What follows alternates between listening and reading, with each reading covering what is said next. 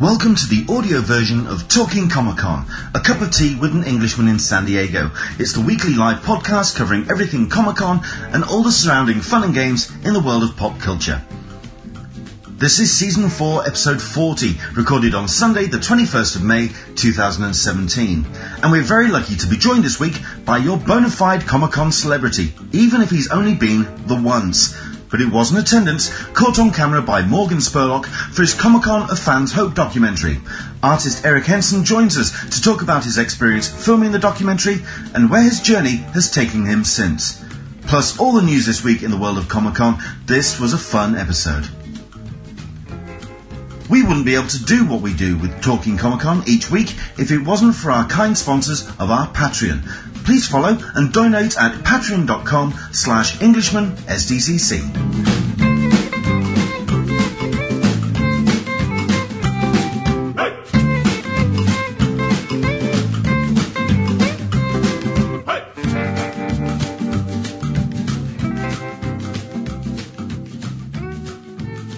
Hello there, welcome to Talking Comic Con, a cup of tea with an Englishman in San Diego. My name is Leonard Sultana, and each and every week we talk uh, San Diego Comic Con, uh, comic culture, and all the bits and pieces that surround it, and the things that we see at such events. We are, I believe, nine, just over nine weeks away from San Diego Comic Con 2017. It's getting closer and closer. People are starting to pack at this point, which is just, uh, at least baffling for me because I have a penis.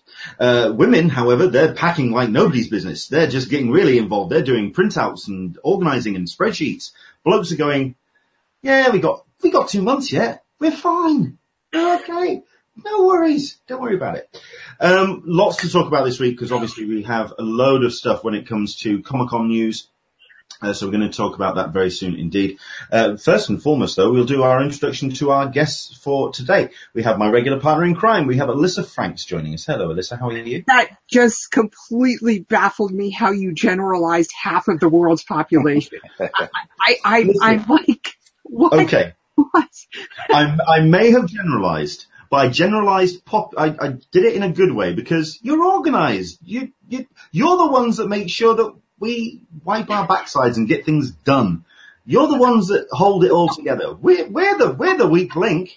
We're the weak link around here. Uh, yeah. Okay. All I'm going to say is thank God there has been nothing major that happened this week. I, I really appreciate, um, no ticket sales, uh, no NYCC ticket sales, no Funko Friday ticket sales, no, no hotels, uh, and you know, that actually showed, um, on, I think it was like, like, a, like on Wednesday or Thursday, we had the amount of people on my website just kind of dropped as everybody just took some time to do, deal with their own stuff, like laundry. Breathe, Yes. re- re- relax, just, calm. yeah, yeah. I mean, it has been for the last couple of weeks particularly mental. I mean, admittedly, with the hotel apocalypse, we are still seeing some remnants of that. There are still rooms available, very much out in the, not in the sticks as it were, but they are still there. I mean, you can still get um, beds uh, for San Diego, but that whole issue with downtown and the wait lists and the extended sales, it, yeah, it got very, very insane for, for a while. And then of course your, your badge sales and New York City Comic Con, it, yeah, it's good for this week to just dial back, although there has still been uh, plenty that's been announced. I appreciate that. Uh, what has been talked about on the forum this week? Um, we're talking about the upfronts for television next fall. Um, they just had a, a whole big thing in New York City uh, about with the upfronts with a lot of stars there. Um, we're, uh, you know, trying to, to coordinate for Funko Fun Days, the people who were lucky enough to get tickets and the people who are not are, are trying to be plus ones. Yeah, I mean, it's something that we could talk about in the, the show a little bit later about the news of the week, but we can just cover very quickly uh, Funko Fun Days. Uh, this is how it went. Tickets are now on sale. Tickets are now sold out. There you go. That's that's that's pretty much how it went. Um, so you know, that's that's that's that. We don't need to talk about it anymore. Uh, that's pretty much exactly how it went. It sold out instantly. It was uh, remarkable. Okay, so um, we'll talk about obviously the other headlines uh, in, in, a, bit, but thank you very much indeed uh, for joining us, Alyssa. But uh, this is where I now uh, introduce our uh, featured guest for this week, Eric Henson. Hello there, Eric. How are you? Um, well, how are you doing? It's an honor to be on. I appreciate it. It's it, uh, the pleasure is all ours. Thank you so much indeed. Uh, for those who don't recognise Eric, uh, perhaps you haven't seen uh, Comic Con of Fans Hope, uh, which was the uh, documentary that was filmed at San Diego Comic Con in 2010, and I believe it came out. Was it 2011, 2012? Was it the year 20, after? it came out in 2011 in theaters. I think the DVD hit. I'm not sure what time of year, but it, it might have hit in, in 2012. Yeah, and uh, Eric was uh, one of the featured. Uh, now I'm going to say characters, and I'm going to explain why. I, I, am a character, yes. Yeah. uh, the reason why I say that is because there's definitely a narrative that the director Morgan Spurlock put together for the documentary. Um, well, well, first things first, I think we'll talk about um, how you got involved in the documentary in the first place. How did you hear about uh, getting uh, involved in it? You know, it was not actually something I went out to pursue uh, that I even heard about. I, I registered. Look, I was I was trying to sell my art. I was a terrible, terrible case of trying to be validated and trying to figure out if I had the chops to do it at all. So I joined a website called Comic Art Fans, where you know people who don't know any better hire you to do uh, commission art because uh, they think you draw Spider Man or something. So I got on there, and I think the the the moderator or the owner of that site, his name is Terry, and he sent out an email that uh, Morgan Spurlock was trying to cast a film about Comic Con or comic book artists trying to break into the business. So I think what it was, I, I can't totally remember. I think I clicked on the the email and it basically said shoot a short video of yourself saying why you want to become a comic book artist and just send it in. So I just sent it in and uh next thing you know, I, w- I was, I was, I was going to ask you about that little video actually. What was what was the video like? What was the what, video what did, was, what did you say? Oh, thanks for bringing up painful memories. Uh, the video was me in, in United States Air Force uniform because I was and still am active duty, uh, U.S. Air Force. Uh, standing there talking about how I'd be willing to give up everything, pints of blood, uh, you know, whatever my career, uh, that I current, that I had at the time, you know, I'd give it all up to be able to do comics full time. And, uh, I, I, only thing I really remember from that video is, uh, how cheesy it was and how many times my wife made me reshoot it. I think we probably shot the thing probably 90 times. And she was like, your right hand should be two inches lower. You know, you know, she was very precise about it, but without her diligence, I probably wouldn't have gotten selected. So I'm see, grateful. See what I'm saying? You see what I said at the beginning? they, are the one, they are the glue, man. They hold it Yeah. together. Absolutely. Cool. Okay. So, um, you send the video in and I mean, who did, who contacted you first? Was it direct from Morgan or was it from, um, the, the production company? Well, Morgan called me directly. He called me on the phone. Um, and I was in the store, I think buying uniform items and he called me. And at first I thought it was a prank call, you know, cause why would Morgan Spurlock call me? I had nothing to do with McDonald's or supersize me. So I thought it had to be a prank of some kind. Uh, but it was legit. And, uh, he started explaining to me that they wanted to cast me. They looked at other people's, uh, portfolios and websites who were unpublished and they, they were interested in my story. So immediately I said yes, but of course being in the Air Force, my yes is not the only yes that matters. Uh, so the uh, Air Force's protocol office or public affairs, I can't remember which had to contact the Hollywood office over there, uh, of the Air Force. And they're the guys that approve, you know, people to go on Oprah and stuff like that and wear the uniform. So either they give you your appro- their approval and you can wear the uniform and represent the Air Force or they say no and you ha- have to go it alone and don't mention them. You can still do it. Uh, but man, that, that approval came very quickly and they were on the base shooting that next Monday. Wow. So it really was a quick turnaround. I mean, it sounds like it, the, the whole thing, certainly when it, you watch the documentary, it Mhm. sounds like very much you getting swept up in a whirlwind because the, Yeah. way, the way that the narrative of the, the documentary comes across is that you, you're coming into Comic Con. I mean, it's, it was your first trip to San Diego. Right. Uh, your first trip to San Diego Comic Con. And the, the, the narrative is that you're kind of Blown away. Yeah, you're blown away. I mean, how much was that uh, the case uh, that first year?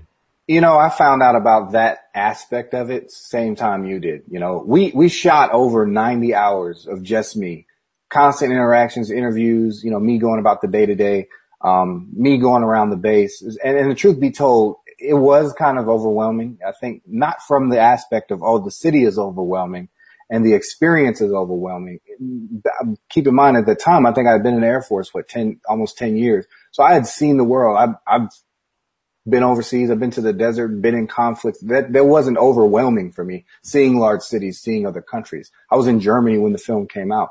But what was overwhelming, uh, was just a simple, that small little piece of having people who do this for a living stare at your art and your art alone and you're going to crash and burn or you're going to, or you're going to, you know, float to the top. And that was nervous, but that's, that's a nerve wracking part of any critique session in any forum anywhere. So that part they captured. Um, but you know, like you said, they have a narrative they want to do, uh, at the beginning of filming. There's a style guide. They kind of have to tell the stories.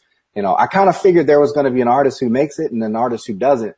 Um, I just didn't know which one I was. that was, I was, I never knew how they were going to spin it. So there were shots where I'm like looking at big buildings and like, oh, this is amazing. And I'm calling my daughter on the phone. Uh, and in reality, I'm walking by the building and I just said, Hey man, that's a big building. And they were like, Oh, walk back and say it again. And this time call your daughter. So yes, you kind of do play into the story that they want to tell. Fair enough. I mean, that was uh, another part of the uh, doc- documentary, which I think a number of people, when you talk about um, uh, Comic Con and artists taking their art to uh, the convention, uh, because it's so big and because there, you have to be kind of like the brightest butterfly in right. the biggest melee going. Um, was uh, how many of those um, critique sessions did you actually uh, take part in? I mean, how many of the, the tables, the review tables, did you, did you take part? in? One. I did one. Really? I actually was going to sign up to do a bunch of them. I was actually I was in line at Disney. Um, and I was just swept away by all the people who were sitting next to me. And I, I literally, they didn't show those portfolios mind bogglingly good. A lot of the people who had done it, the, the ladies and gentlemen who were sitting next to me had done work for Marvel Studios, the movie studios that had comics that were out there already just trying to find another, uh, publisher. And they were just seasoned and just awesome. Uh, I, I literally just closed my portfolio when I started looking around. Well, but I only did one and I was kind of scared to do more because I'll just be honest. After I got the one yes, I didn't want to hear what anybody else had to say because it would take me from the mountain down to the valley and I didn't want to go. So even the producers, like the, the, the, the units that were shooting me, because Morgan obviously didn't shoot every single character. Uh, the director who's like, Hey, we kind of set up for you to go meet this guy and this guy or th- th- this company and this company. Don't you want to go see them? And I was like, nope, I'm good. Don't want to touch it. I'm great. I don't, I don't want to be shown on camera getting told that my art is trash. So I'm good to go with what we got here. I'm just going to walk around and look at cosplayers now. Fair enough. How long had you been an artist at that point? I mean, you say you've been in the in the forces for ten years. Had you been from before that? As how long? Um, well, I've been doing art since I was five years old. Not comic book art. I was into fine art. You know, I did uh, photorealism painting uh, traditional art, printmaking, photography, uh, every, every visual art probably I was trained for over nine years, uh, at kind of like a baby Juilliard type school. Um, but I never did comics. No, no, no. That I started probably in about 2009 when I was deployed to the desert and I had a lot of time for reflection, had a lot of time to think. And I actually didn't grow up liking comic books. Uh, what, ha- what sparked the interest is when I was out in the desert, uh, slightly prior to that, my father had passed down to me a collection of of comics, and it was you know Jim Starlin and Ron Lim, you know, uh, era Silver Surfer uh, from the '80s, the '80s run. And I started thumbing through them, and um, basically I got online to see how much could I sell these bad boys for, because uh, I was only interested in what they could do for me uh, monetarily. And I, I started thumbing through them, and I was hooked. Well, you know, once you read a good one, you're stuck. Um, so I, I, I, read it and I, I thought, you know, I, I had no direction, you know, kind of, I, I, know someone uh, very, very vaguely, Greg Capullo, um, artist on Batman and, and Spawn and The Creech.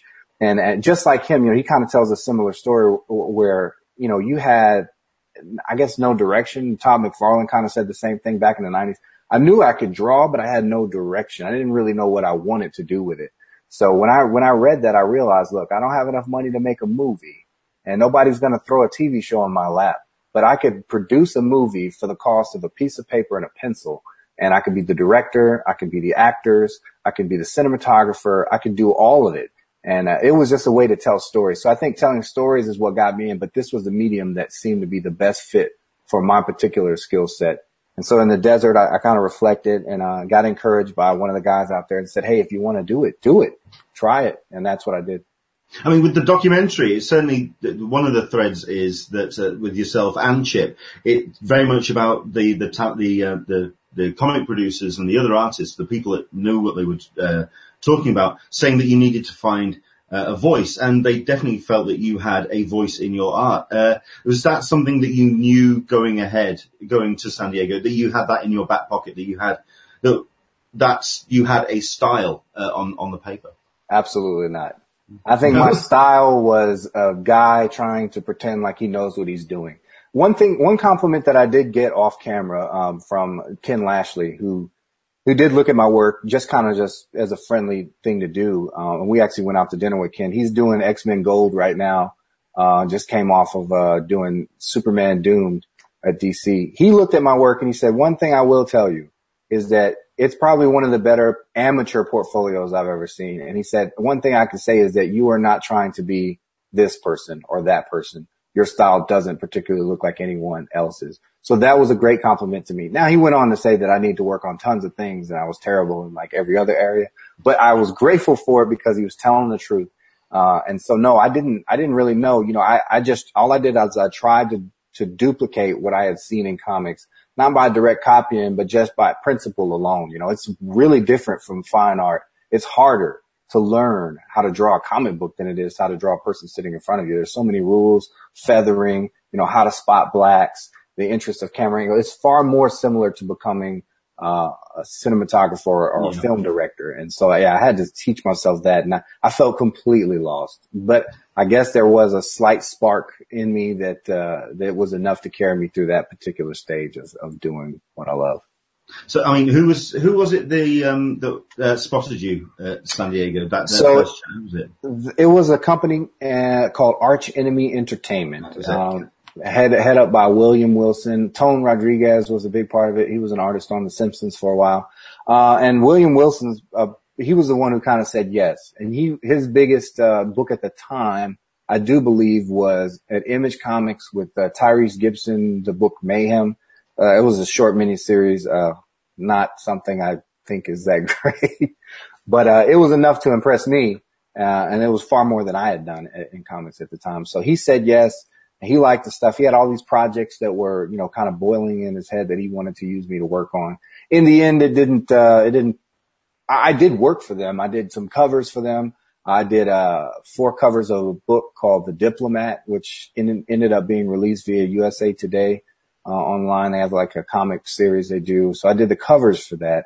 And I designed some characters for a series called Big Bad Wolf that eventually did come out via Arch Enemy Entertainment, but none of my designs ended up being in the book because the artist that decided to do the, uh, the story wanted to do his own designs. Uh, and then I did the cover for a book called A51, which is Area 51, which it was actually a novel, not a comic about this boy who finds a giant robot a la Iron Giant type story, but it was left here by aliens, uh, written by Neil Herndon. So those are kind of the projects I did with them. But in the end, as far as the working relationship that was needed to work with Arch Enemy, I, I just wasn't ready. Uh, at the time I wasn't ready. Uh, it, it, required, you know, I was still in the Air Force, so tons of time needs to be dedicated to that. And, uh, well, I just wasn't able. Well, that's a question that's actually coming in on uh, the Q and A. Please, everybody, uh, if you do want a question uh, for Eric, do jump in. Do if there's anything you want to uh, put to him. Uh, Michael P asks, uh, how do you balance the Air Force and your comic book work? the answer is sleep deprivation. Um, that is the honest answer. But number one is having a supporting family. Like my my wife and children understand that when I come home from work I'm going to work. Uh, and, and, you do have to, so, so this is what a lot of comic book artists do. And just, just from my personal experience, they have like a setup in part of the house or they rent a studio somewhere in town so they can focus and work. However, I approach it a little bit differently. The way I get the work done is I include my family.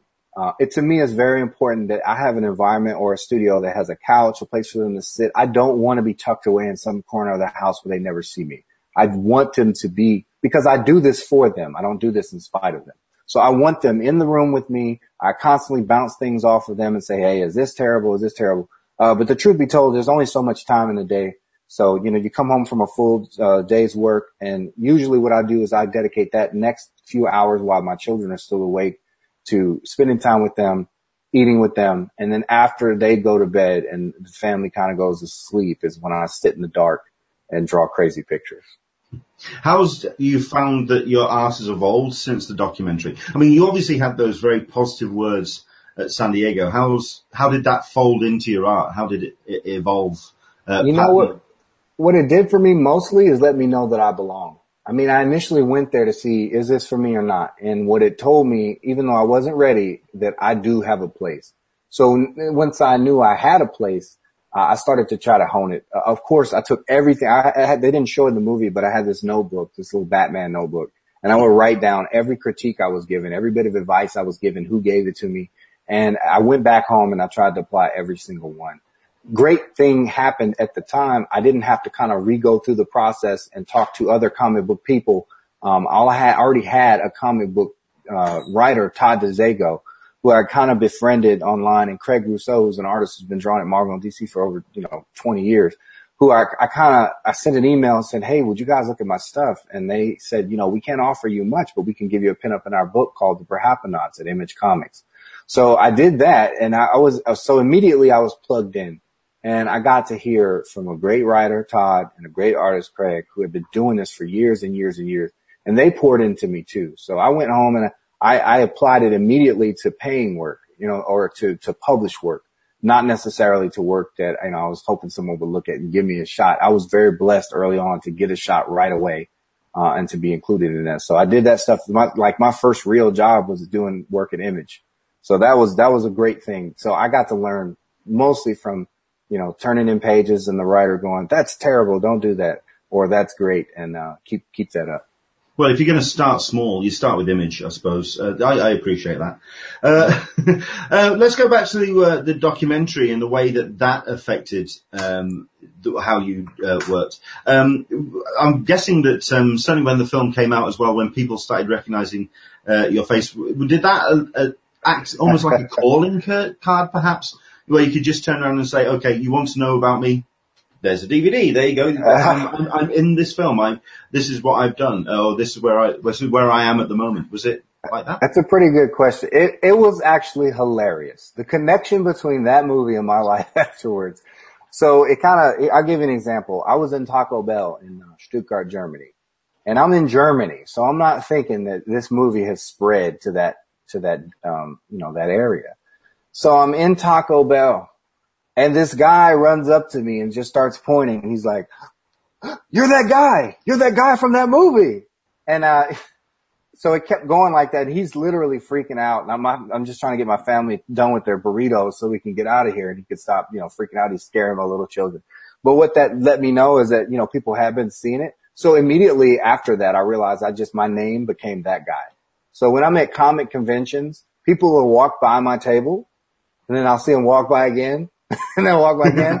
and they're like, I know this guy from some obscure place. Did he die on Doctor Who as a guest character?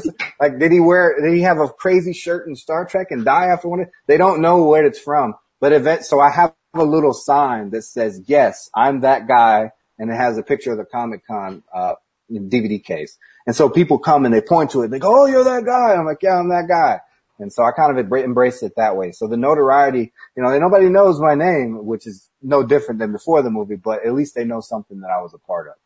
what was the experience when the film came out? Um, uh, I, I, know that you went to the, uh, Hollywood premiere. I saw, I've seen yes. a couple of the red carpet uh, interviews. Um, because I can imagine that was also the first time you kind of met your castmates as well.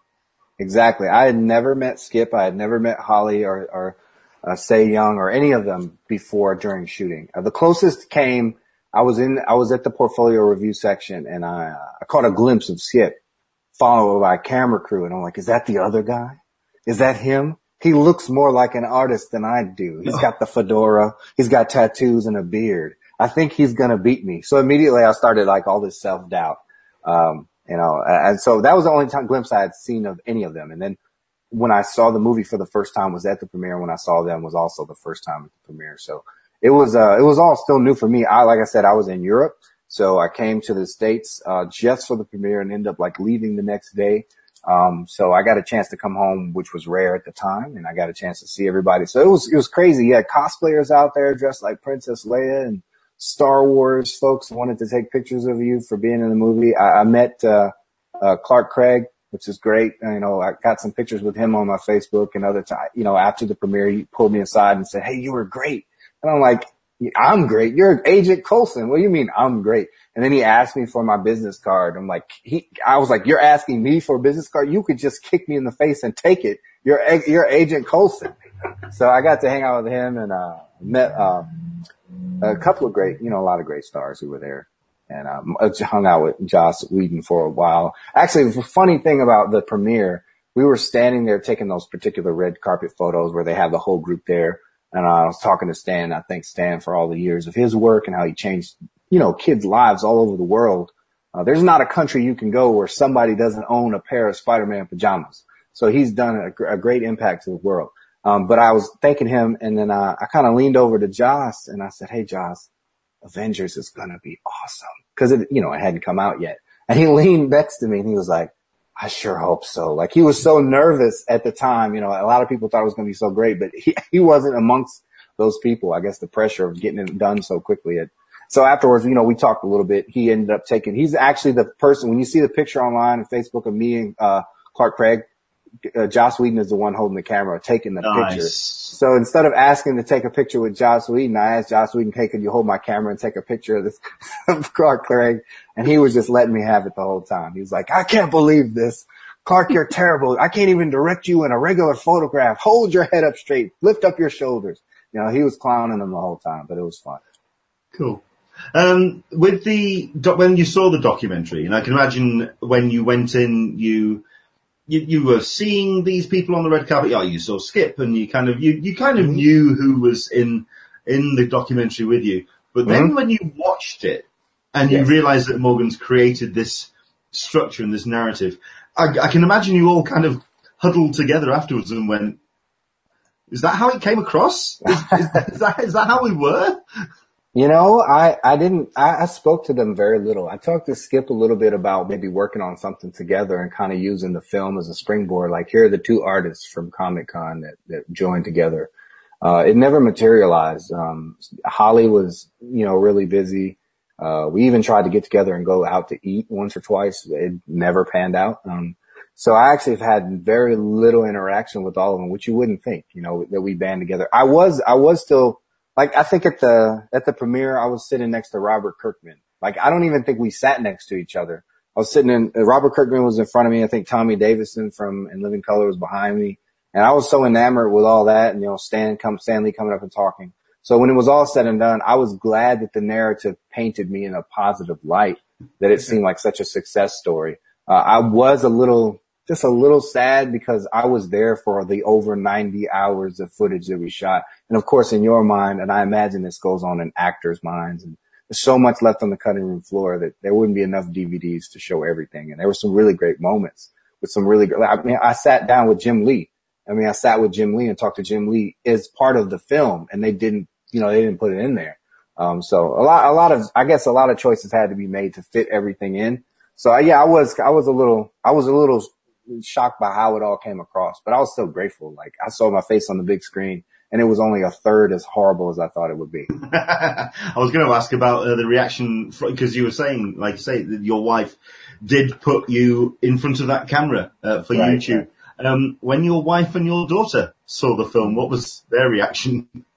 Uh, well, they saw it first on DVD. They didn't go with me to the premiere. Um, of course, my wife was always supportive of me. So in her in her mind, it's just everybody else catching up with how how awesome she already thinks the art is and, and, and what I do is. So she watched it and just, I guess was just very proud. And my daughter, she was so young at the time. I think she just was like, is that daddy? You know, you know, so she, but now as she watches it, she's 12 now. Uh, now as she watches it, she has like a, a much greater appreciation because she loves, you know, comic book characters and, and the whole nine. So she's all into that world. So it gives her a great sense of being a part of it. And my son, I think he was a, a baby at the time in one of the frames. So he's kind of shocked, like, Hey, I was on TV. So I think, I think they watch it and, and think more about the fact that they were in a movie, uh, than, than it is a focus on me. Um, they see me well, every day. Yeah. I, well, I mean, when was the last time you actually saw the, the documentary?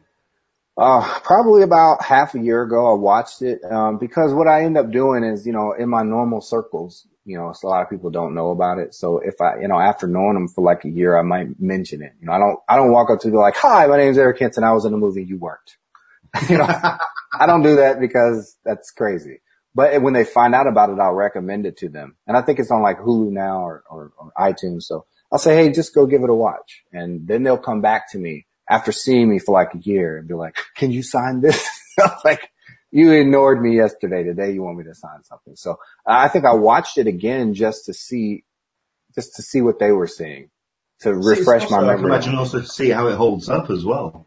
Yeah, it holds up. It holds up pretty well. Now I can't look at the art that they showed. Man, you know, most artists are like that. I, I don't want to see the thing I drew yesterday because it's terrible. You know, I immediately kind of move on to the next piece. I want to be better. So I hate that when the public did get a chance to see what my art looks like, that's what they saw. But you can't go back and worry about that. That's where I was at the time. It brought me to the point where I am now. I'm much more excited about the stuff I'm doing now. But yeah, that's the only part that I look back and go, man, that's, well, that's a shame. Well, yeah, but we'll, we'll talk about that in a second. Uh, just mm-hmm. to quickly mention, I mean, the, the documentary, certainly for myself, um, it's almost like an annual thing. We're actually coming up to that point in the year where I will watch it to really kind of ramp up my uh, Comic Con for the year. So, and I can imagine for for a lot of people, it's very much that kind of film. It just kind of gets everyone g'd up for it because it, I had no idea. I mean, you've got Michael P. who's saying it really captures the spirit of Comic Con.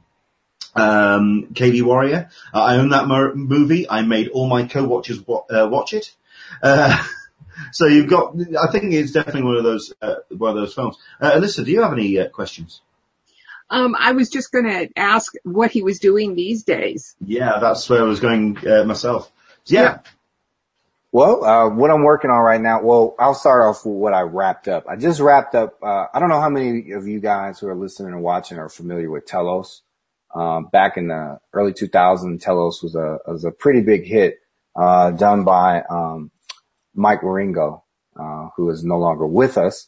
But he had a great uh, 12 issue miniseries. It's kind of a science fiction fantasy epic about a little boy who goes into a dream world and is this swashbuckling adventurer uh, with a lot of anthropomorphic characters like uh, you know a talking tiger and a panther bounty hunter that's after him. So anyway, it was a, it was a big hit at Image. Um, it was written by Todd DeZago. He's been writing. I think I think we were at a con and I was with Todd and Stan Lee said to Todd, "You've written more issues of the Amazing Spider-Man than I have." Uh, so he's seasoned guy. So he did this with, uh, Mike Wieringo. Um, and after Mike's passing, Tellos just stopped. That didn't mean there weren't more stories that they wanted to tell together. I think Todd, who, who took the death, you know, hard, they were really good friends, didn't really want to go back and revisit that world, wasn't ready to revisit that world right away.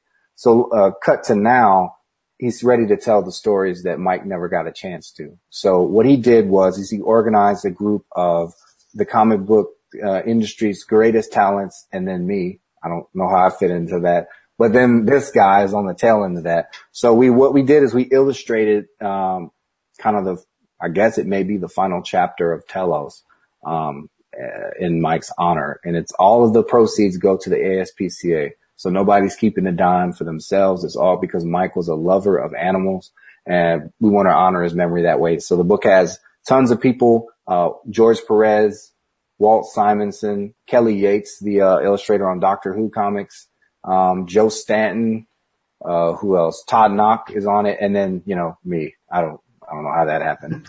Uh, so I did some pages on it, and it's just this big jam. I mean, it's really great. I think it's like over 500 pages. It's two volumes. It's huge. It's 50 bucks a volume. You can only get it on, on their website, which is www.mikewieringotellostribute.com.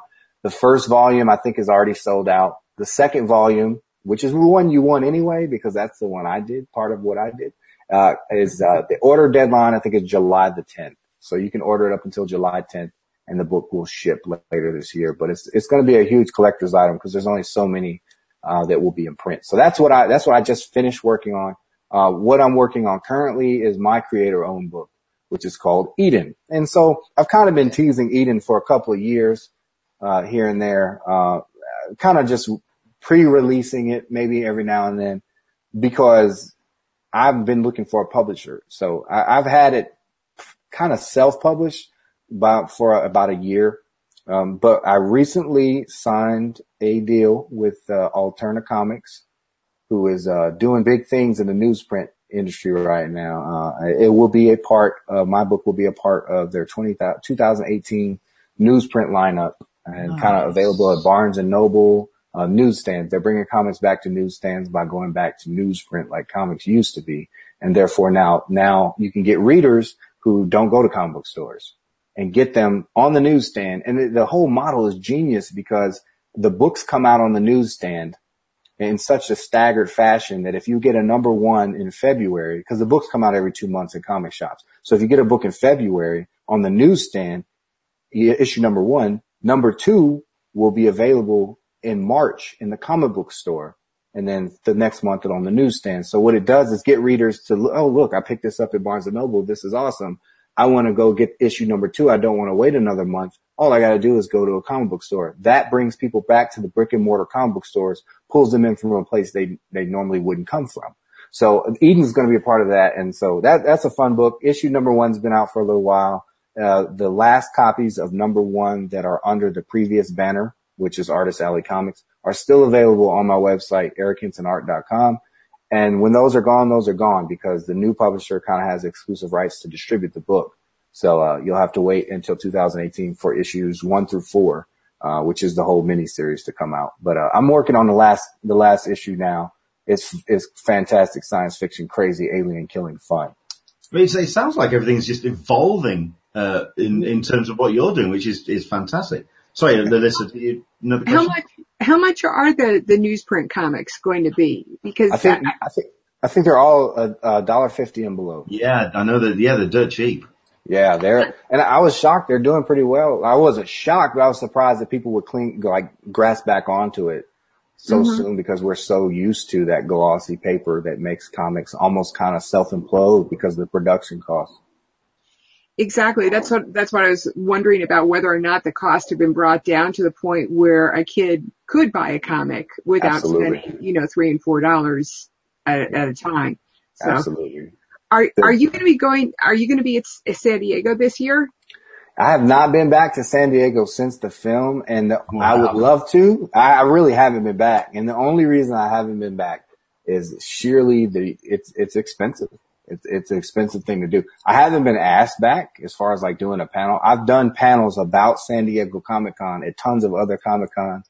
I've been a guest at Baltimore Comic Con, Heroes Con, uh, in Charlotte, North Carolina. Like they've had me on. I've done panels here in Oklahoma City at uh, Wizard World about it, but San Diego itself has not necessarily said, Hey, come on back and be a part of it. So at the time when I could have probably gone the very next year, like I said, I was in Europe it was crazy expensive to fly back and forth. I'm sure you know the pain of going back and forth and back and forth. And then I want to take my family and there, you know, there's five of us. So it's, it's a pretty substantial thing to do. So I, I have it like on my bucket list, like to go back to San Diego. But when I go back, I don't want to go back as a spectator. I don't want to go back with one issue of something. I want to go back with enough work, enough stuff to show people to say, Hey, this is what happened for me coming here.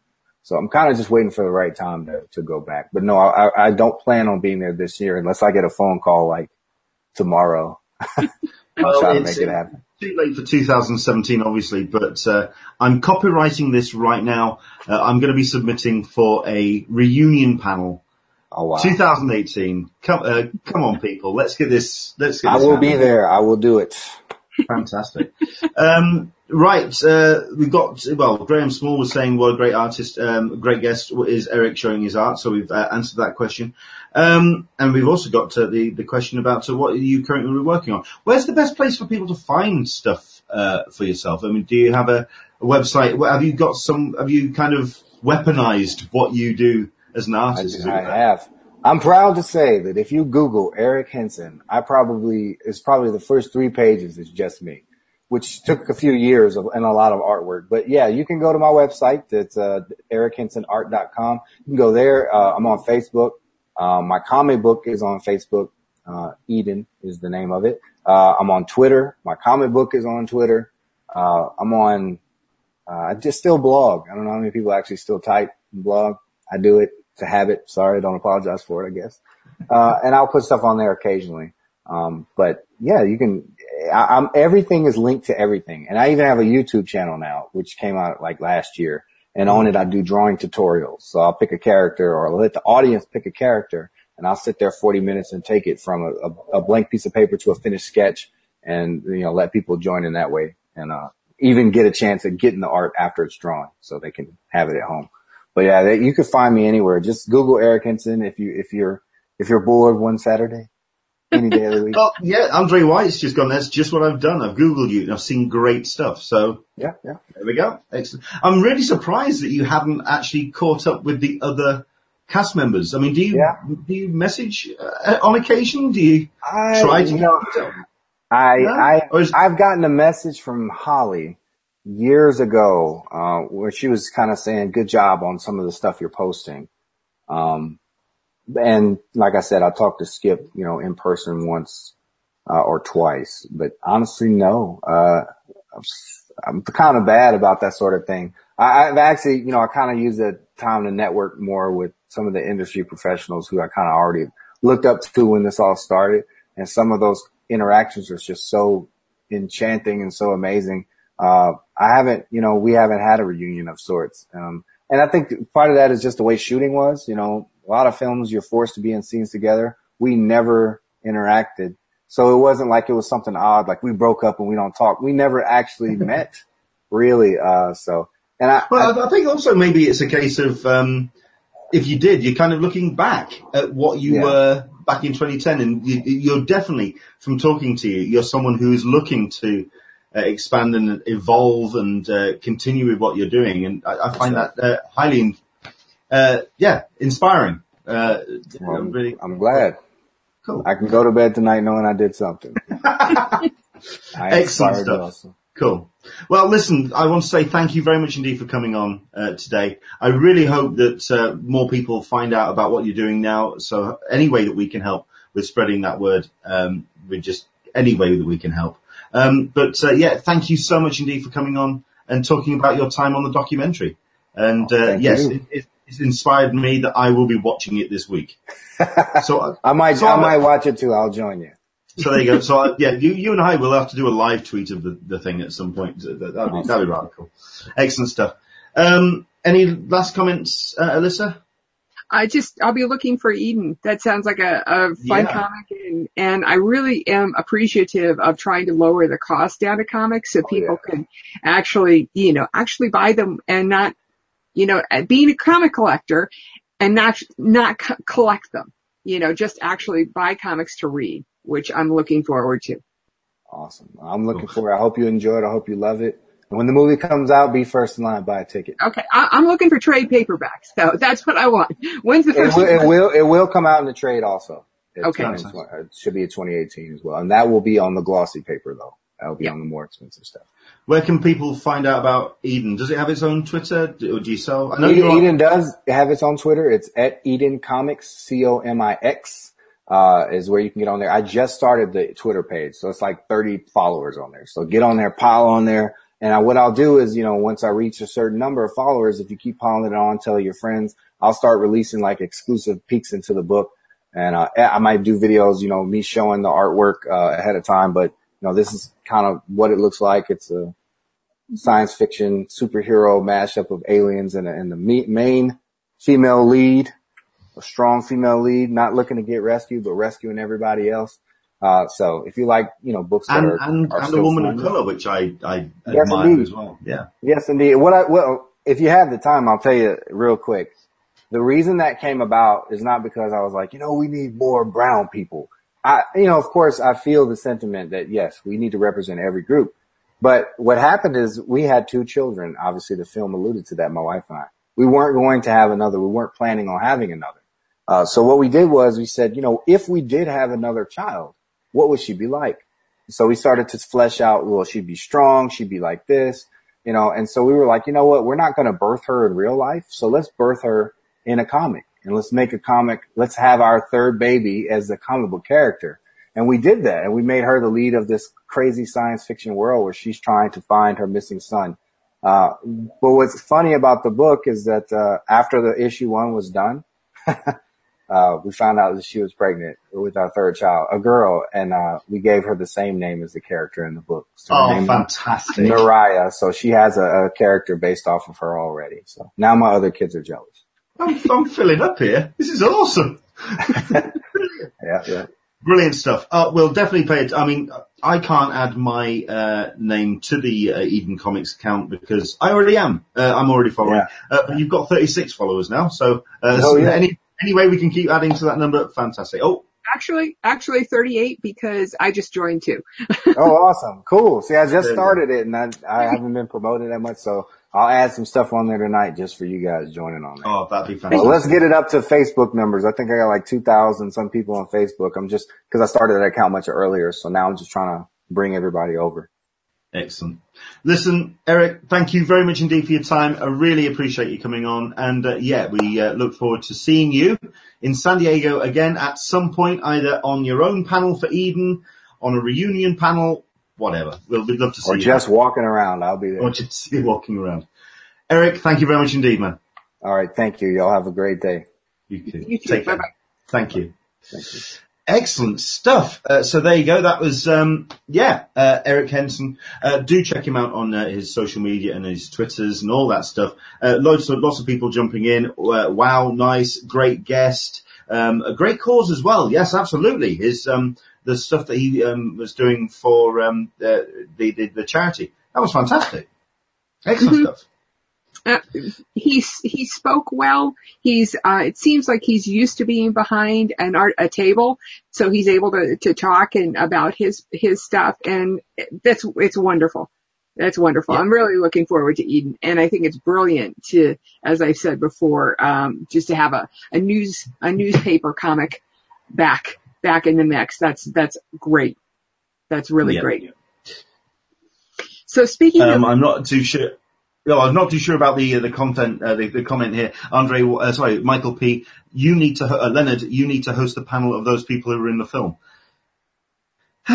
you know what? Okay, i am going to submit next year. Sod it. Let's let's let's let this happen. Okay, that's cool. Right, so let's talk about um, this week uh, in Comic Con news. Almost, let's talk about Wednesday. Uh, this is going to be an incredibly short section. We talked about it before in our intro, but yes.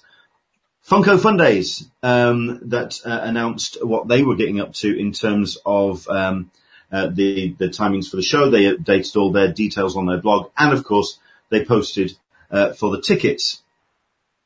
Um, just to yeah. One of the interesting things about Fundays is that they've changed it up a little bit this year so that you have there's there's no holding tables, holding seats for people. All of the people who are at your table need, that you want at your table need to arrive at the same time. So apparently that's good. That's, that's a neat thing. I, I like what they're doing. That way there's less, uh, shuffling happening during, during the, yeah. the actual seeding process. Um, I think they're constantly trying to refine it and to make it less, um, of a, uh, a pit fest that it was, you know, Nasha Pit Fest as it was a couple of years ago, which is, is a great thing. One of the things that I was interested in, um, unless you want to, do you have anything to add about Funko Fundays? No, I mean, I, I, think it really was. I mean, I'm I'm hoping uh, that it is going to be very much like um, you have been describing that uh, the, the, last couple of years, or certainly two, three years ago, it was very much the Malay. It was very much a kind of uh, very much a, a, a, a bit of a, a, a tough room to be in because it was very much chaotic. But I understand it's a little bit more organised this year. So um, yeah, I'm uh, hoping that that's going to be the case.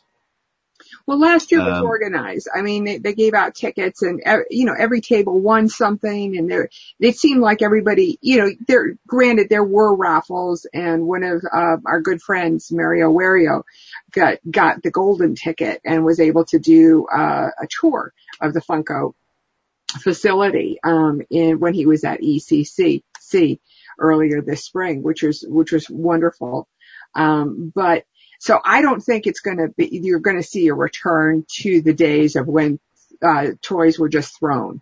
like they were in the past. I think it's going to be a lot more controlled and that, which is evidenced by them wanting to, to put the tables, you know, put, having all of the groups of people arrive at the same time. Sure. Chris Hardwick. Uh, well, yes, that's exactly what I'm trying to dial up now. Um, I'm just no, it's, it's, not. It's not so much uh, the dialing up. It's more the actual. I just want to make sure I get the timing right uh, because uh, yes, uh, Chris uh, put a Facebook Live together on. this was on Friday evening UK. Um, it was kind of Friday afternoon for the US. Um, very much tying into the rest of the news uh, uh, regarding offsites and what you can expect at Comic Con. Obviously, we've had the blow that Nerd HQ will be uh, joining us, uh, although that has now evolved into uh, Syfy. Um, we do, however, let me, so we've got this video that um, uh, happened. I'm going to try to do a screen share, and I don't think I'll get told off because at the end of the day, it's video but uh, hopefully we have some audio as well. So this was uh, Chris Hardwick's announcement uh, regarding his uh, participation in um, Comic Con 2017. Uh, Oopsie daisy. No volume. No volume. Oh, you can't hear it? Okay. um, we are not doing an Nerdist Podcast live at the Balboa, and I'm not doing stand-up at the Balboa. We're breaking tradition this year. Uh, it was, it just started to get to be too much. My days were like 15 hours long. I was moderating like 10, 13, 10 to 13 panels and it, which was fun, but it's also stressful because you don't want to fuck up the panels. Chris, so you're gonna have to watch the language. Marvel and Star Wars. Uh, and it just, and booking the podcast for, for SDCC, it just, it, I would get chest pains because you, no one know, that when you're trying to book people, no one really confirms what who's even going to Comic Con until like two weeks before. So we would announce like, hey, we're doing a podcast at San Diego Comic Con, and people's first question is, who's the guest? Who the guest is? And so we just never knew until the last couple of weeks. And there were a couple of years where I was like, oh, we're just fucking not going to have a guest this year. And then it always at the last minute worked out. But, uh, yeah, it was very stressful. So, uh, but you can see Mystery Science Theater. I think they're doing Mystery Science Theater at the Balboa for a couple couple shows there. Indeed. So, well, let's uh, let's um, let's uh, turn that off. And yeah, he's absolutely right. Uh, let's uh, put that off. So let's just very quickly recap. Then it was a stressful thing for him to do. Uh, if anyone, I mean, just to give you an idea, my other half was running through um, downtown uh, after uh, Hall H because she was going up to go and see the screening of um, uh, the X Men film. Uh, at which point she got run into by Chris Hardwick on the way. Uh, she uh, that was at speed. Um, so there's more a case of he. There's just so many hours in the day, so you can understand why Chris has decided to dial back on Comic Con. Um, however, like he says, um, it's not going to be the only representation of Nerdist at uh, San Diego this year. You do have um, the uh, Mystery Science Theater uh, 3K uh, 3000 that's going to be taking over Balboa in uh, uh, the Nerdist podcast place. Um, it's going to be, I believe, the Friday and Saturday, which you're looking at, and it's at nine o'clock showings. Um, it's actually going to be two separate shows, which I find fascinating. Uh, you've got a classic uh, film which um, has already been shown on the show, which was uh, uh, from 1962. That's going to be on the Friday. It's going to be a secret surprise film. Um, as far as I'm aware, uh, I mean the tickets went on sale on Friday. On what the seats are like and how many are left. Has anyone checked in yet? I have not. Tell you what, then let me let me just uh, see what they say because I do have a, the links on my site, and I'm just going to go quickly to the uh, the pages and uh, see uh, what's uh, left. Right. Well, according to the uh, the site to Ticketmaster, certainly the um, so if it's something that you are interested in, um, I actually turned around and said on the site uh, that um, many people in the UK won't know what Mystery Science Theatre was because I don't feel it made the transition uh, to uh, the UK, but it did apparently make some late night screenings. Uh, but uh, obviously in the, the States, you've got, uh, yeah, if you are a Mystery Science Theatre fan, those are up for grabs. And Jonah Ray will be on hand. I have messaged um, Felicia Day and Patton Oswalt to find out, because they aren't going to be in town, but the question is whether they're going to be actually on the show because they appear in the new edition, the Netflix edition of Mystery Science Theatre. Uh, I have tried to find out if um, they are going to be actually there or if it's going to be kind of like a video drop-in, you know, kind of like a, you know, something on the screen as the uh, the people mm-hmm. messing around with Jonah Ray. So who knows? but it looks like it looks like fun. I mean, uh, is that something that tickles you, perhaps? Um, I, I am going to hold off on on doing anything like that. All of the times when I've committed to evening entertainment and spent money on them, um, there's always been something else that I've wanted to do a little bit more that was free. And so I, I'm even regretting almost um, having bought a ticket for HopCon. Regardless, but that's that's free. That's free food and this beer samples. You yes, can't knock exactly. that. No, uh, they're, they're, I, I'm not saying I'm not interested in going. I'm just saying, ah, maybe I would have liked to have done something else. Uh, but I am looking forward to the Eisners on Friday, and so I don't want to book anything on Friday. Are you, are you not? You're not doing Funko Friday this year? I'm not doing Funko Friday this year. Oh man, okay. Well, that was a question that did, that, did, that was a question that um, uh, came up on the uh, the chat room. Uh, so yeah, um, let's have a look because we have one or two people who have been turned around and said, uh, let's go through the, the, questions. Does anyone know how the waitlist for Fundays works? Is there a refund deadline or will they keep refunding and reselling tickets up to the event? As far as I'm aware, and if it's anything like last year, the waitlist reopens or the, the emails start going out, I believe as of tomorrow. They get the weekend out of the way and then they kind of roll out the waitlist. Mm-hmm. I wouldn't, I wouldn't hold off don't count on the wait list. That's all, all I can say. I also got the feeling with the wait list that it wasn't necessarily about the order on the wait list, that it was a little bit more of going through who's interested in going and, you know, if they know you or recognize you or recognize your handle, um, you're you've got a better chance. That was my feeling. Yeah. yeah. Uh, KV Warrior, I get to go to Fundays for the first time this year. Excellent stuff. Bravo. Uh, Andre White, I'm going to get a ticket somehow. Right. If you see a guy wandering around with a shiv, um, back up, give him some room. that may be Andre who's up for a ticket. So, uh, uh, the nerd, uh, the Mac Phantom, sorry, uh, so sad about no Nerdist panel this year. It did seem, I mean, this has kind of been uh, part of the conversation this week about offsites because of the way that everything's changing. People have felt the sky's falling down. I'm actually okay with it. It's it's new blood. It's something new happening. I'm I'm I'm okay with it. Um, we do have uh, Michael Pease turn around and saying, uh, "Is Nerd HQ being sold to Syfy?"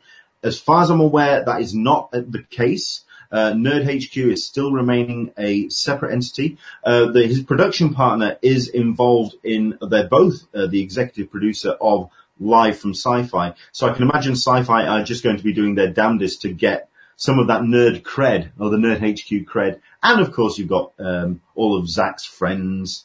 Uh, so yeah, there's, I, I, can imagine it's going to be very much a mashup of the two. Um, although uh, at the end of the day, the live from Syfy last year was on the roof of the Marriott Marquis. And we all remember how bloody hot it was last year. Uh, it was very, very hot. But this year they're having it three hours later, so it should be, um, it's airing, it, it, should be airing, I think, at 8 p.m. Um, it's starting at 8 p.m., airing on the East Coast at 11. So. Oh, is it, is it, li- it is going to be live then? I thought it was pre-recorded. I'm not sure, uh, you know, how, how they're going to go about it. Um, but we have heard that it is going to be better than it was last year with shade, um, shade seats and liquids. You know, were all kind of the three, the top three things that people needed to stay there. When I have when I saw a little bit of it, I was surprised at how many people were not there. Hmm. So, um, they have to actually bring people in. They can't just tape them in, bring them in on, on, on a screen. Uh, so anyway, that's, yeah. I'm, I- I'm, gu- I'm guaranteeing that's not going to be good enough for Zach Levi. Uh, that is, I think he, you're going to get the mashup. Uh, I can imagine that if there are tickets sold, that money is going to go to uh, Operation Smile. Um, you're going to get a similar about similar numbers, perhaps, so two, three hundred people. I can imagine it's just going to be a, a, a, a mashup of the the two concepts with Syfy branding all over it. So, Mhm. yeah. Well, Um, it's interesting that both Zach and Chris have have declined to do their normal shows, um, and and it seems as though that they're kind of focusing more on the business aspect of it. Marvel in Hall H. Instead of running around like a blue ass fly like he did last year and getting late to his own podcast, he can now take his time and do Marvel in Hall H. Just saying, just saying. Um, Corgi Commander, I hope they have the DuckTales Scrooge McDuck money bin swim at Comic Con. Yes, I've seen this thing. This looks like fun. Um, yeah, uh, this is all off the back as well of the D23 announcements that, that took place this week. Uh, a number of shows that are going to be represented at, at panels, including uh, Descendants 2. Um, you've also got um, DuckTales that are representing. No David Tennant uh, is confirmed as attending, but uh, people are asking if he's going to be possibly at uh, Comic Con for possibly the, uh, representing at uh, San Diego. Who knows? Um, well, then again, we've also got Andrew Dickinson who's saying that uh, Lin uh, Min Manuel is also appearing in DuckTales and hoping that he turns up at either D23 or Comic Con. That'd be rather cool. Um, That would super, be a blast. I would love it. that would be nice, wouldn't it? That'd be love nice. to see him. Yeah. Uh, Supercat Chick, uh, Mystery Science Theatre is coming to my city in August, so I opted to see them here instead, so I could keep my nights open until, uh, Comic Con. You know what? That makes sense. Um, Andrew Dickinson, there are events on after Mystery Science Theatre at the Balboa. Yes, there is. It's the, uh, Adventure Zone podcast, which is going to be, um, live. Uh, what was that, Alyssa? Uh, nothing. Sorry, I thought you, thought you were not, I thought you were indicating. Yeah, um, the Adventure Zone podcast, um, is going to be, uh, as far as I'm aware, the Mystery Science Theatre is on from, um, uh, I want to get this right, uh, 8 while 10, and then at 11 o'clock you've got the Adventure Zone podcast, which by the way, has sold out. If it, uh, if it hasn't, there's like maybe one or two tickets left, and I don't think there are. I think that thing's gone. Um, which is odd because I've never bloody heard of it. Uh, so hey, what the hell? Um, but uh, yeah, that that's gone. But there is there are the, the podcast. I believe that's on the Saturday. Uh, Funko is giving away two tickets to Fundays, absolutely. Um, but you have to jump through some hoops. Uh, you have to basically message them or on the blog you have to tweet them about the something extreme that you would do to get these two tickets to Fundays. Okay. Um, set yourself on fire by all means. Um, but uh, that seems to be the kind of level of uh, fanaticism that you have to do uh, to get these tickets. Um, let's have a look. Um, Corgi Commander about the changes to the offsite. I like it. It's keeping our veterans, us uh, Comic Con veterans, on our toes. We're getting complacent with the Comic Con formula. There you go. He he gets it. No, he gets it. He gets it. Uh, Andrew Dickinson is quite right, and he's he's very much uh, the uh, Nerd HQ uh, fan. Uh, he was actually that was one of the prime reasons why he was going to San Diego this year. Uh, he's saying that the mu- Ch- Children's Museum is still booked. It's blocked out. It was blocked out for Nerd HQ. Nerd HQ no longer isn't doing it, so they may still be doing something at the Children's Museum. It just won't be the panels. Who knows? Uh, but at the end of the day, um, Zach Levi said there's going to be no Nerd HQ. So what are they doing at the Children's Museum? Who knows? Um, uh, and the Nerd fan, uh, the Mac Phantom, I did Marvel Hall H and Nerdist podcast right after. It was quite indeed the insane rush trying to get from Hall H to Balboa. yeah, absolutely. Uh, Corgi Commander corrected me on uh, the other uh, item that is appearing at D23, which is Tangled 2 uh, with Zach Levi and Mandy Moore. Uh, so yeah, both are confirmed as appearing on stage in Anaheim. Um, so there we go. Uh, Andre White, I have a great idea. Come on then. Or is this for the, or is this the Funko Fundays? Who knows? Okay, uh, if anything, uh, if there's any other off-site stuff that you want to talk about, jump in on the uh, chat room. We'll uh, weigh in on that. Uh, we'll move on now, though, to the exclusives uh, that have uh, been announced this week. Admittedly, the vast majority of them were announced last week, which we did cover, which were uh, from Diamond Comics. Uh, these were the Batman Beyond, Batman Resin Bust, the Terry variant, the Harley Quinn boombox, the Forbidden Planet Robbie the Robot, the two Ghostbusters figures, the Slimer and the Stay Puft figure, uh, the uh, JLA animated series uh, Flash Resin Bust and the Speed Force edition Resin Bust, uh, Deadpool and Superior Iron Man. Uh, you also had a, a, Funko Pop that was announced, which I think was the big news of that particular bunch, which was the Megazord figure. Uh, but you also had um, Dark Tower monster figure and the Iron Giant variant. Um, but let me just see if I can find. Uh, these were the announcements for this week. Uh, these were adding two. Um, uh, well, there were two. There were two bunch. Let's actually uh, dial them up so you can actually see them. Uh, these are figures f- which are Marvel Legends, which are very very nice. these are the. there's several. There's Daredevil first and foremost. Uh, let me just see if I can uh, dial up some uh, details as well, because we do. I do have my uh, the site up and running with the exclusives um, uh, archive at the moment. So I'm just uh, pulling up the directory. But this was the Daredevil Deluxe figure that was announced at the beginning of the week, fully articulate, including um, interchangeable arms, head.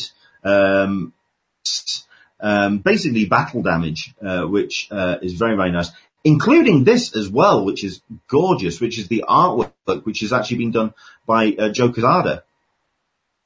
Also in Braille in the back as well, uh, and it just looks um, very, very nice indeed. Uh, this is uh, coming from uh, Hasbro. Uh, to join the Black Series Star Wars Admiral Thrawn and also the the Land Speeder as well.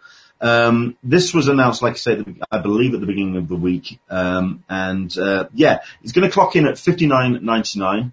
Uh, no word yet on, um, how many there's going to be available, but, uh, that is the, uh, the piece that is currently available or the, is announced by Hasbro. However, uh, the end of the week, we also had announced this which is very pretty. Uh, this is the um, five pack Mighty Thor, uh, which is available or will be available at San Diego Comic Con. Um, this is ninety nine ninety nine dollars. Uh, you get five deluxe articulated figures, uh, including Bor, Ulik, Malekith, Jane Foster Thor, and Odinson.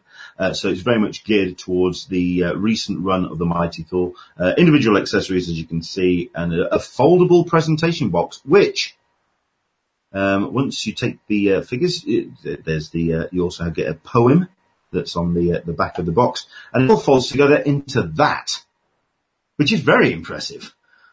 so yeah, um, it's very very nice. It was announced via uh, Nerdist.com, and um, you've got artist uh, work there by Tyler Jacobson, and um, yeah, uh, one hundred dollars worth of uh, very very nice figures. Let's just uh, see. Oh no, that's the, uh, the general form. So there you go. Just to go back to have a look. Um, I think they're gorgeous. I think that's really really nice. Um, I see why a lot of people are very interested in that.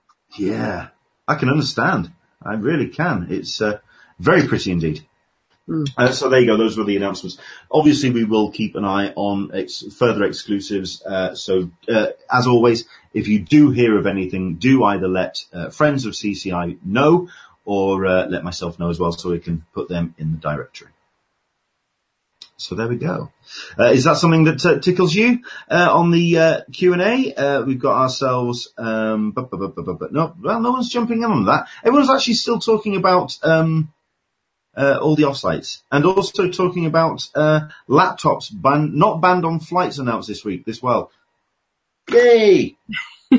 Bonus. hey, listen, that nearly freaked the hell out of me because. Oh yeah. yeah. Oh, yeah. I'm I'm doing I'm do, I'm doing flights on the cheap, and the last thing I need is to deal with some very bad entertainment. So Yeah. no, Totally.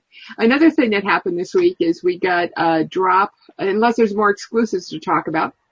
at the moment, no. I think that's pretty much what we've got. Um, we did get a new trailer this week for Star Trek Discovery. I have to bring that Yeah. up. Well, we got we got two actually. We got um, the US one that was released on Movie Crush, and we also got a UK version because it's getting released here in the UK on UK Netflix. Yay! No illegal downloading of Star Trek for me. Uh, I, I was impressed. I have to say, I, I'm given everything that's happened with the Star Trek Discovery and all of that. I was impressed with the trailer. It uh, had a very um, almost almost Star Wars look about it. D- dare I combine Star Trek and Star Wars? Oh no! but I I I am going to give it a shot. And now I don't. The problem is is that it's on it's on CBS All Access. So, but we- we'll see. We'll see how that goes. The question is whether or not we're going to see that um, at the at San Diego, whether or not we'll see a panel for it. Yeah. Well, I, I, I do believe that. I, I absolutely believe we're going to get a panel. Um, I also think we're going to get a panel for the Orville. Um, because there were a couple of there were a couple of um, trailers that came out this week. Uh, number one was, like you say, Star Trek Discovery. The other one was from, um, uh, yeah, uh, uh, this is the Orville, which is just looks really really cool. Um, Galaxy Quest meets Star Star Trek. Absolutely, as a weekly series. Absolutely. Even the uniforms. Um, that, that should be fun. I'm not as sure that that's, people are gonna like that one, but let's, it could, To be honest, I think I think it will work as long as they don't. Uh, it's Seth MacFarlane at the end of the day. As long as he keeps it more Galaxy Quest than American Dad. As long as he doesn't go too insane and too vulgar and keeps it really kind of family orientated. I think it would work really well. Like a galaxy, uh, uh, like an ongoing Galaxy Quest. I think that'd be really cool. And not only that, but I'm liking the fact that it's directed by Jon Favreau. It's it looks incredible. Um, I'm kind of hoping because that was the fine line that Galaxy Quest kind of the tightrope was, where it almost became too good in the way the way it looked. You wanted it to keep very much these act. You wanted to keep it with the actors and the the kind of they based it on the the show that they'd seen. So you know rickety chairs and all that stuff. But no, I'm I'm I'm curious to see how that pans out. The other one as well, which I really am desperately hoping that there's a panel for, is the new Dark Crystal series, which uh, got announced by Jim, the Jim Henson Company. The trailer very much ties in with Jim's idea originally for the Dark Crystal about his concept for the series, uh, for the film, sorry. Remember, this is a film that got very much derided and died a death in the cinema. It, it, it was the strongest passion project for Jim Henson and it pretty much damn near killed him, uh, the reaction that it got. But it's grown into this thing that people love and adore, including myself. I'm a massive fan of the Brian Froud designs. I'm really look, I'm desperately hoping that we're going to get something for this series at Comic Con this year. That would just, that would be the thing to find me at. There you go. That would be the one you can guarantee. That's where I will be. That panel. not That'd at the, the Black Lightning show, the, C, the new show on CW, Black Lightning. Um, I've seen Luke Cage. Um, I don't need to see it again. Yeah, but Uh, that. Luke Cage, that's on Amazon. I mean, that was on um, Netflix. Sorry. Um, this is this is on the CW. Keep in mind, Flash, Supergirl, Arrow. Um, I I happened to binge. I think the last half of uh, the season of Arrow yesterday. so I, you know, this is CW here, so it will be interesting to see how they treat Black Lightning.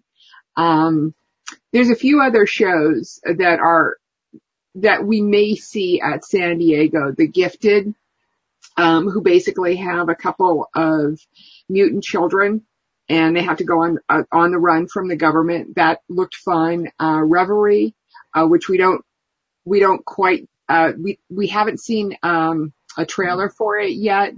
Um, former hostage negotiate, negotiator is trying to save people who have lost themselves in VR, a VR world. So that kind of thing. Um, there's also The Crossing, which is um, an interesting twist on the um, post-apocalyptic world, America, uh, where there the, this couple is accepted, uh, it goes and seeks refuge from their war-torn country in this small fishing village. Well, the war-torn country is America. So that, you know, just, you know, those little, those little kind of twists, which are fun. Um, we'll see how people will do it. There's also deception, um, and the gospel of Kevin coming out too.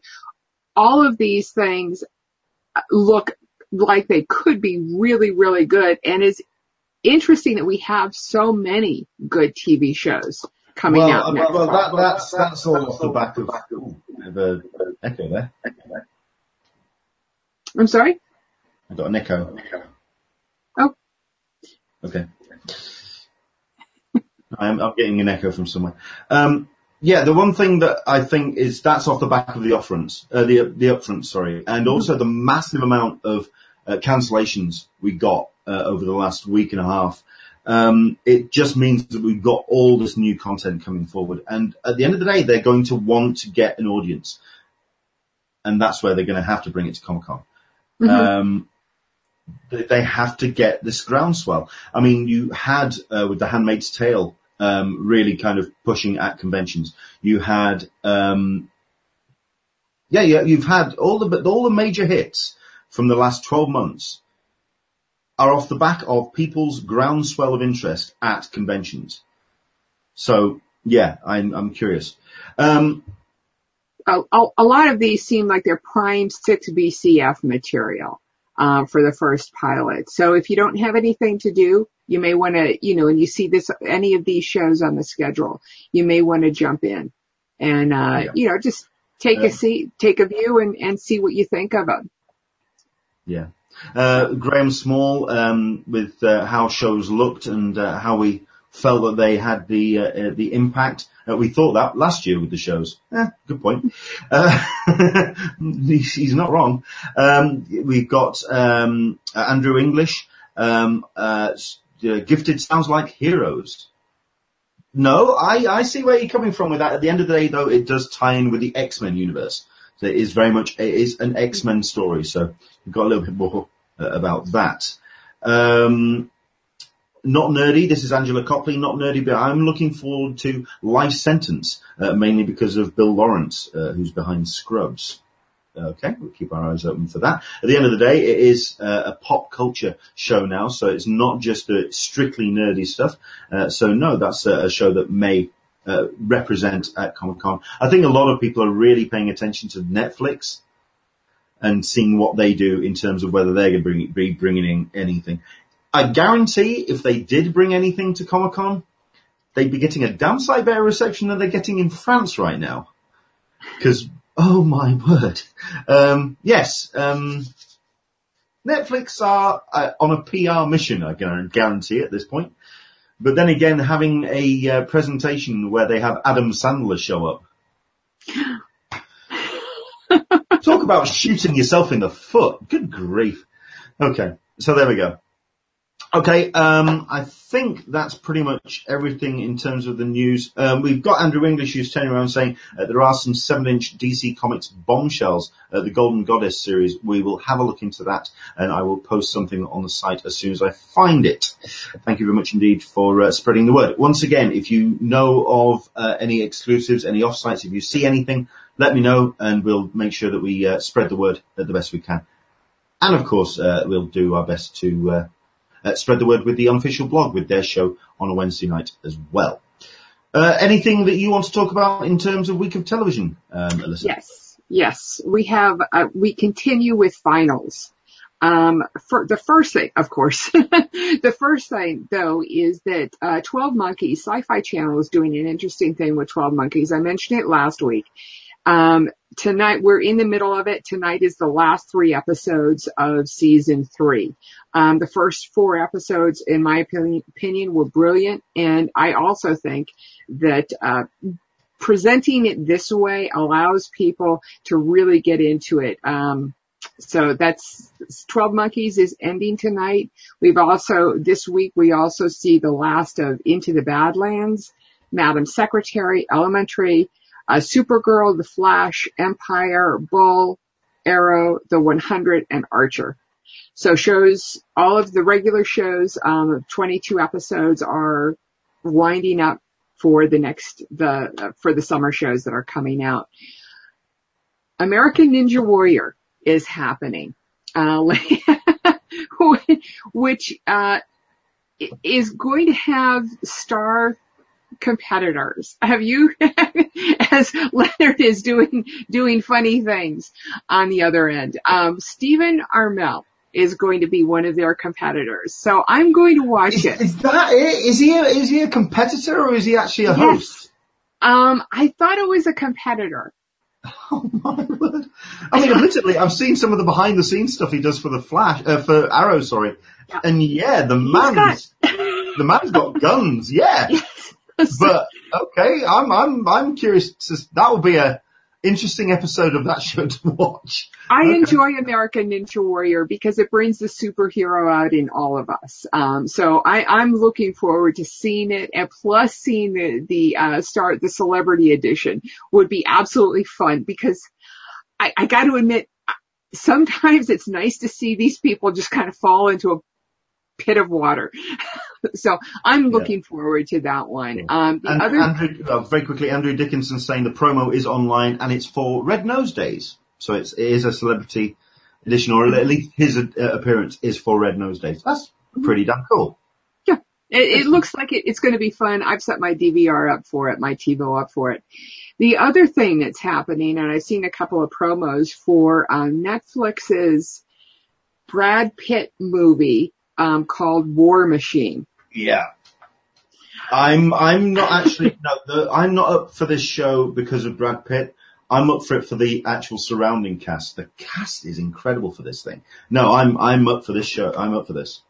Yeah, it looks it looks good. I love the uh uh, you know, the, the good, the, you know, the, the character of Brad Pitt, you know, just blustering through everything and G.I. Joe and, and all of that, being able to fix anything with, with, uh, the question is whether or not his hubris gets to him.